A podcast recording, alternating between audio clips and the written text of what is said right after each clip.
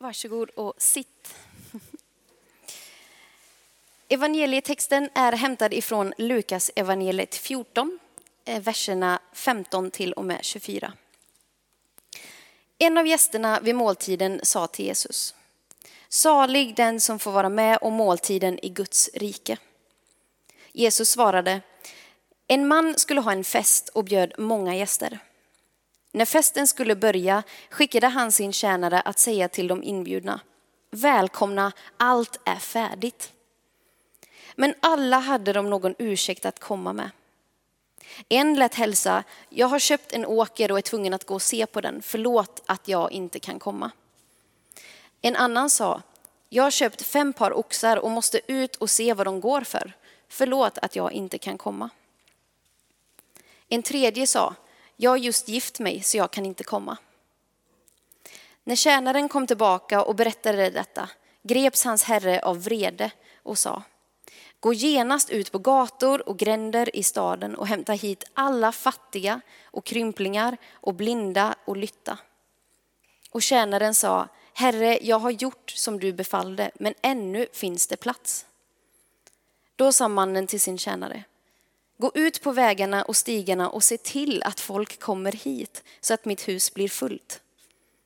Jag säger er att ingen av alla dem som först blev bjudna ska få vara med på min fest. Så lyder det heliga evangeliet.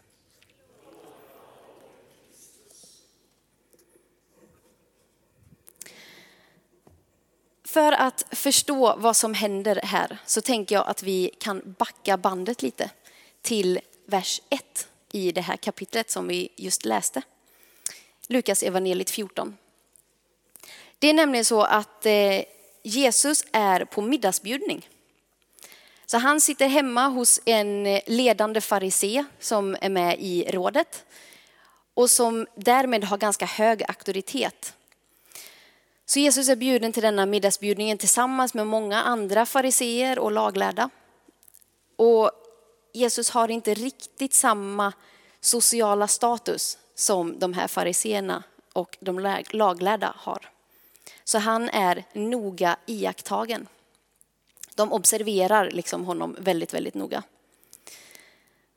Det fina med början av det här kapitlet är att Jesus inleder hela den här måltiden, alltså innan hela den här middagsbjudningen inleds av att Jesus visar sitt hjärta. Det är nämligen så att innan alla har satt sig till bords på den här bjudningen så står det en man där som lider av vatten i kroppen. Så han mår inte jättebra. Jesus ser det, tänker jag har medledande med honom, så han lägger händerna på honom, han botar honom och sänder hem honom. Och det här är på en sabbat i en farises hus. Sabbaten är en vilodag där man inte ska göra särskilt mycket, utan det är en vilodag som du ska, du ska vila. Det finns väldigt många regler för vad man får göra och inte får göra, för att man verkligen ska bli välsignad av den dagen. Man får, inte gå en, eller man får bara gå en viss sträcka, man ska inte laga mat utan det ska man ha förberett dagen innan och så vidare. Bara för att man ska kunna ta det lugnt. Det första Jesus gör är att hela någon. Är det okej? Okay? Är det inte okej? Okay? Det kan inte fariséerna svara på. Men det Jesus gör är att han inleder hela grejen med att visa sitt hjärta för människor. Och sen så läser vi vidare och då är det dags att sätta sig till bords. Och på den här tiden så betyder bordsplaceringen lite mer än vad det gör idag. Tänk till exempel på bröllop, om du har gått på bröllop någon gång. Så när du är i kyrkan och det är vigsel så brukar de första bänkarna vara reserverade för familjen och för släkt. Och sen får vännerna fylla på allt eftersom. Likadant är det på festen efteråt, vid middagen. Då kan familjen få sitta vid honnörsbordet tillsammans med brudparet. Det är de finaste platserna. Och sen fyller man på. Lite den tanken var det på den här tiden också. Det var liksom de finaste platserna var så nära världen som möjligt. Och nu när det är dags att sätta sig vid bordet så märker Jesus att folk börjar liksom försöka mygla sig in så att de hinner ta den bästa platsen så nära världen som det bara går. Och vad gör Jesus då? Den Jesus vi känner ifrån evangelierna är ju inte den som ser mellan fingrarna och liksom låter det glida förbi lite smidigt. Nej, han pekar ut det och säger, ursäkta mig, men när ni går på fest, sätt er då inte på den bästa platsen. För då kan det bli så att världen kommer, ber dig flytta dig lite längre ner för att lämna plats åt en mer högaktad person, lite mer ansedd person. Då blir det lite skämmigt, lite pinigt för dig att behöva liksom gå ner och bara, ah, jag var inte så bra som jag trodde. Och så får man gå ner och sätta sig på en sämre plats. Nej, när du går på fest, säger Jesus till de här fariseerna, då ska du sätta dig längre ner. För då kanske världen kommer till dig och säger, men snälla vän, kom med, följ med mig upp, vi sätter oss här uppe istället. Och då blir man hedrad inför alla andra. Och det räcker inte med det, utan Jesus vänder sig direkt till världen som har bjudit in alla fariseer och laglärda som har samma status som han själv. Så säger Jesus här, när du bjuder till fest, bjud då inte de som har lika hög status som dig själv. Bjud inte de som kan bjuda tillbaka. Dina rika grannar, dina vänner, din släkt. För din belöning blir ju då att de kommer bjuda igen. De kommer bjuda hem dig och det vet du ju. Så då har du en belöning redan i förhand, eller hur? Nej, när du går på fest eller när du bjuder in till fest så ska du bjuda de som har lägre status än dig själv. De som absolut inte kan bjuda tillbaka. Då har man en belöning som väntar vid den måltiden som kommer ske vid tidens slut. Då Jesus kommer tillbaka om den måltiden, Lammets bröllopsmåltid, som vi läste om ifrån Uppenbarelseboken. När den sker, då har man en belöning att hämta in. Så hela början här börjar med att Jesus pekar på det som är viktigt i livet. Han pekar och reflekterar och speglar Guds rike. Och det handlar om att visa sitt hjärta för de som är sjuka. Hela dem, hjälp dem, bota dem. Bjud in dem som har lägre status än dig själv. Tänk inte på att jaga efter den här världens sociala status och se bra ut i andra människors ögon, utan tänk på ditt hjärtas inställning. Och det är det som en av gästerna svarar. Salig den som får vara med om måltiden i Guds rike. Nu landar vi in i dagens text. Och vi läste precis om den här Lammets bröllopsmåltid. Det är det som kommer ske. Det är det som vi har att vänta. Det kommer vara en jätte, jättefest. Och det är det som Jesus berättar en liknelse om. När han berättar om hur en man bjöd in till en fest. Men tre personer säger att de inte kan komma för att de har köpt en åker, ett par oxar och de har gift sig. De kan inte komma. Och då får alla som kommer ifrån gator och gränder, då får de komma med på festen istället. Och Lovisa predikade här om veckan, eller för några veckor sedan, om hur Guds rike har vidgat sig. Förr så handlade det om att Guds rike var dedikerat till Guds folk, till Israels folk. Man föddes in i det och fick på så sätt vara del i det. Och det är det som fariseerna här har sin stolthet i. De tänker att ah, men vi är födda in i det, vi, vi är safe. Liksom. Men nu berättar Jesus en liknelse som talar om hur, hur det här har breddats. Och det är precis vad eh, Lovisa predikade om för några veckor sedan. Hur en syn för Petrus och lite saker som händer honom gör att han förstår att nu är det inte bara att man föds in i det, utan nu har Jesus öppnat portarna till Guds rike för varenda människa. Jude, grek, slav eller fri, det spelar ingen roll. Alla får chansen att vara med.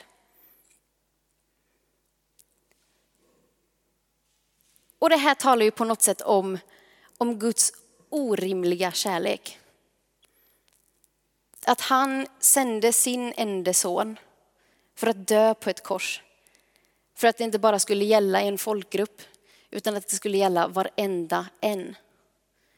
Oavsett vad man har varit med om, oavsett vad man känner i sitt hjärta, oavsett om man är rik, om man är fattig. Det spelar ingen roll. Jesus dog för dig, han dog för mig på korset.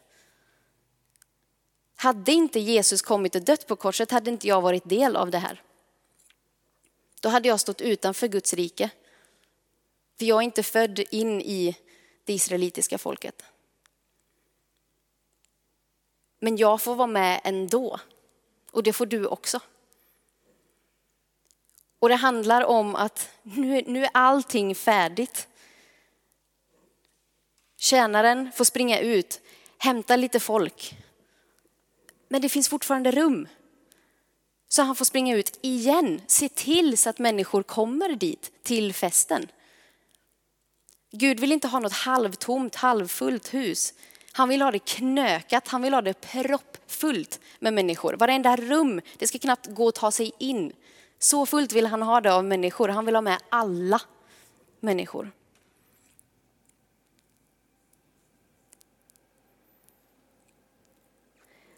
Och Guds rike, det börjar här och nu. När vi väljer att ta emot Jesus så blir vi del i Guds rike. Och då börjar det nu. Det är ingenting som vi behöver vänta på. Ja, jo, det är här men ännu inte för det kommer någonting som är ännu bättre. Guds fulla rike kommer. Men det har börjat nu också. Genom dig och mig. Genom att vi får vara Jesus lika. Nu ska jag inte hoppa i förväg här. Men Guds rike är här och nu.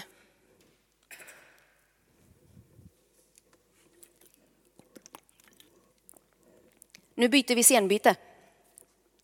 Vi fortsätter i texten, men nu är vi inte längre på middag hemma hos en farisé.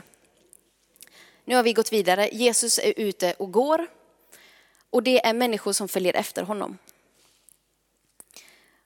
Och det här handlar om att vara Jesu lärjunge. Och Jesus vänder sig då om och säger till de som följer efter honom. Om någon kommer till mig utan att hata sin far och sin mor och sin hustru och sina barn och sina syskon och därtill sitt eget liv kan han inte vara min lärjunge. Den som inte bär sitt kors och följer efter mig kan inte vara min lärjunge. Och man kan tänka att hata är ett väldigt, väldigt starkt ord. Vad då ska vi hata våran familj? Det är ju lite det det står. Fast är det verkligen det han menar? Jag tror att Jesus här gör en poäng som ställer en fråga till de som lyssnar. Vem är det som kommer först? Är det din familj som kommer först? Är det dina pengar som kommer först? Vem har nummer ett, första platsen i ditt hjärta, i ditt liv? Och jag tror inte det handlar om att vi ska hata vår familj, trots att det står så i den här bibeln. Men jag ska prove my point i första Johannesbrevet kapitel 4, vers 19 till och med 21. Så står det så här. Vi älskar därför att han först älskade oss. Om någon säger jag älskar Gud men hatar min broder, då ljuger han. Till den som inte älskar sin broder som han har sett kan inte älska Gud som han inte har sett. Och detta är det bud som han har gett oss, att den som älskar Gud också ska älska sin broder. Det var första Johannesbrevet kapitel 4, vers 19 till och med 21. Vi älskar därför att Gud först älskade oss. Poängen Jesus gör här vem är det som kommer först? Hoppar vi tillbaka lite grann bara till den liknelsen som Jesus berättade så ser vi hur folk är inbjudna men det finns de som har köpt en åker innan han vet om den är bördig, om den har god jord eller inte. Och därför kan han inte komma på festen. Det finns en annan som har köpt ett fem par oxar men vet inte om de är trötta och sletna eller om de är pigga, unga och starka. Han har köpt dem utan att ha en aning. Vem gör ens så? Det är inte riktigt bright. Men har man ordentligt med pengar så skulle man kunna göra så. Då skulle man kunna köpa saker som inte riktigt spelar någon roll om de oxarna får gå till slakt. Eller om den åken visar sig vara jättedålig. Han har förmodligen fortfarande pengar på banken. Det är nog ingen jätteförlust för honom.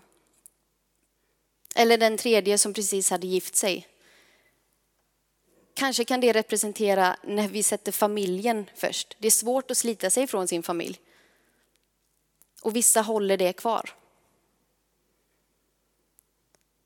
Och jag tänker lite, det finns, vi har liksom bindningar till denna världen. Vi har saker som håller oss kvar i den här världen. Saker som vi älskar.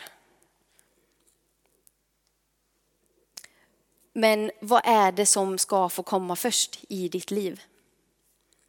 Vi lever i den här världen. Vi är skapta till att leva i den här världen. Vi ska leva i den här världen. Vi ser runt omkring oss, vi lever liksom i den, så det är klart att vi blir påverkade utav det. Det är ju det vi ser, det är det vi lever. Då är det lätt att stanna kvar i det. Men för att vara en sann lärjunge så behöver man släppa vissa saker. Man behöver lägga bort vissa saker för att kunna följa. Man behöver sätta Jesus först, på första pallen. Och kanske är det så att du har någonting som du känner håller dig kvar. Det kanske är rädslan över att inte få något jobb. Det kanske är familjen. Det kanske är pengar. Det kanske är kontrollen. Kanske människofruktan. Kanske rädsla för andra saker. Oro, ångest. Det du äger, de saker du har. Tvivel. Det är lätt, väldigt, väldigt lätt att hitta saker som binder oss, som håller oss kvar. Som gör att vi inte riktigt vågar ta steget att följa Jesus fullt ut och sätta honom först.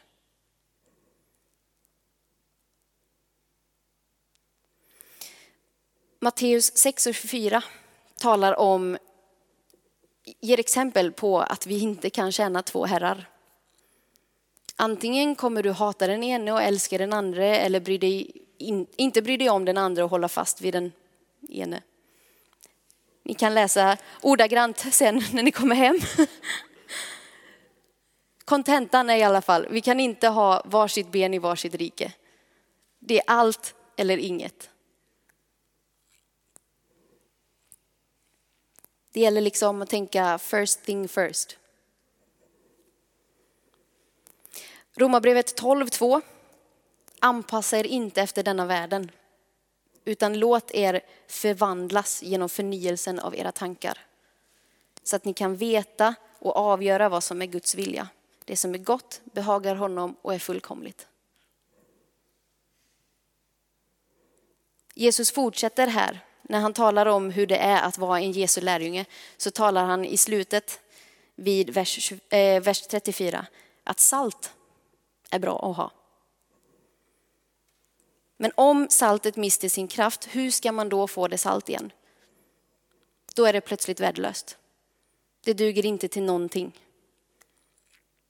Vi, när vi går in i Guds rike, när vi tar del av Jesus i våra hjärtan, så är vi skapta till att vara salt och ljus i denna världen. Inte bli del av denna världen, utan vara de som visar vägen på ett annat liv, på Guds rike. Precis, precis så som Jesus gjorde i inledningen av den här måltiden. Det första han gjorde var att se en man som hade ett behov. Jesus fyllde det behovet. Sen pekar han ut och poängterar, vi behöver vara ödmjuka. Inte sätta oss själva först och högst och leta efter den bästa platsen som ger oss högst social status. Det handlar inte om det. Utan det handlar om att ta hand om andra, hjälpa andra, få andra att känna sig älskade. Vi älskar därför att han först älskade oss.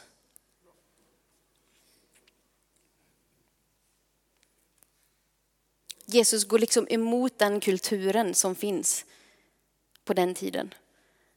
Och vi är skapade att göra precis likadant. Visa på Guds rike. Spegla det precis som Jesus gjorde. Och det är perfekt, vi har ju det här, alltså vi har en hel bok, okej, inte en hel bok, men några evangelier som visar hur Jesus var. Sån kan vi också få vara. När vi sätter honom först. Matteus 6.33 säger sök först hans rike och hans rättfärdighet så ska du få allt det andra också. Det är lätt att vi hakar upp oss på alla världsliga förgängliga saker som vi tänker är det viktiga i livet. Fast det är inte det. Det kan vara jättelätt att bli styrd av att jag vet inte om jag får in mina pengar på kontot denna veckan eller denna månaden. Det kan vara jättelätt att haka upp sig på saker, oro, tvivel som binder oss och som håller oss bakåt. När jag bodde på Hawaii en tid, så på grund av det visumet jag hade så fick jag inte jobba. Utan jag var tvungen att leva på andra människors ekonomiska stöd. De fick ge av vad de hade för att jag skulle kunna göra det jag gjorde på Hawaii. Och det låter ju softish att leva på Hawaii. Ah, tough life va? Men ibland så är det faktiskt det, när man inte vet om pengarna kommer komma in.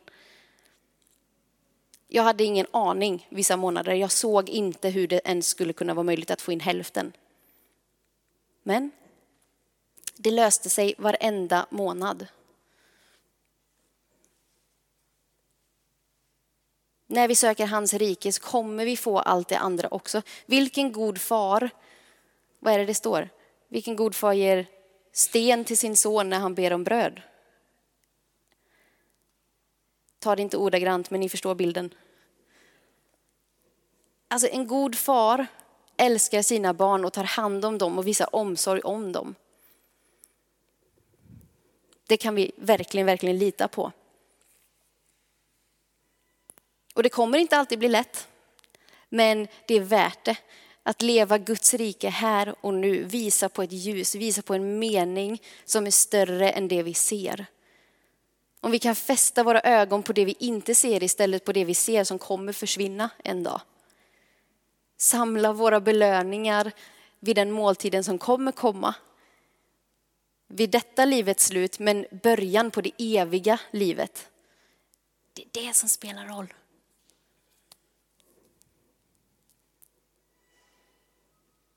Gud kallar oss till sitt rike. Jesus visar vägen. Det är vidöppet för dig och för mig. Du kan helt välja om du vill vara med.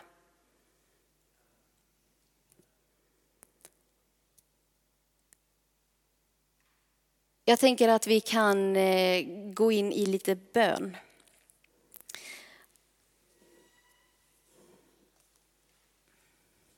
Och vi kan, eh, vi kan blunda om du känner dig bekväm med det.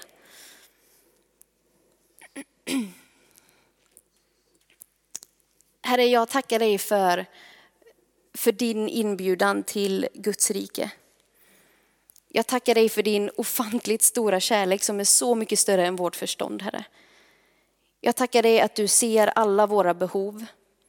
De saker som kanske gnager i våra hjärtan och som hindrar oss från att våga ta steget fullt ut i vår efterföljelse av dig, Herre.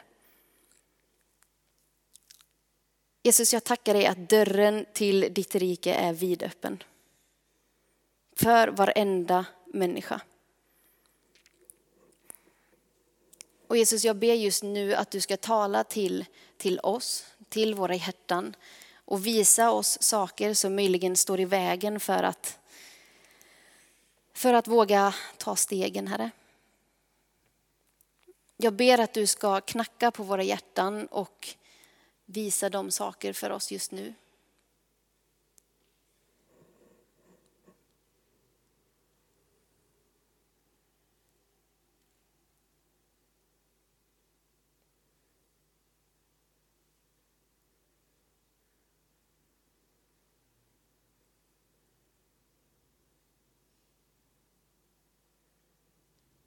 Herre, jag tackar dig att du är en god far.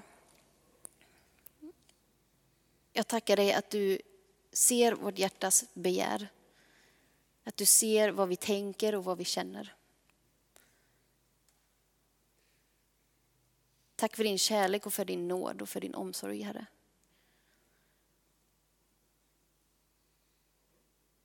Hjälp oss och ge oss styrka att gå stegen och följa dig. Och tack att det är så värt det, Herre. Tack att du ger sån kärlek som vi aldrig kan få på något annat ställe, Herre. Tack att du fyller oss, fyller våra hjärtan med frid, Herre. Tack att du är en kärleksfull och god Gud. Och tack att du vänder ditt ansikte mot oss. Tack att du söker oss. Tack att du först älskade oss för att vi sen skulle kunna älska dig och andra människor.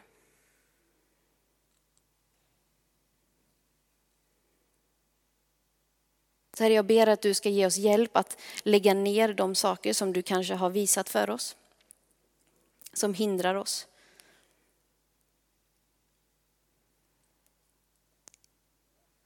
Visa oss hur vi ska kunna lägga ner det. Ge oss kraft och mod, Herre.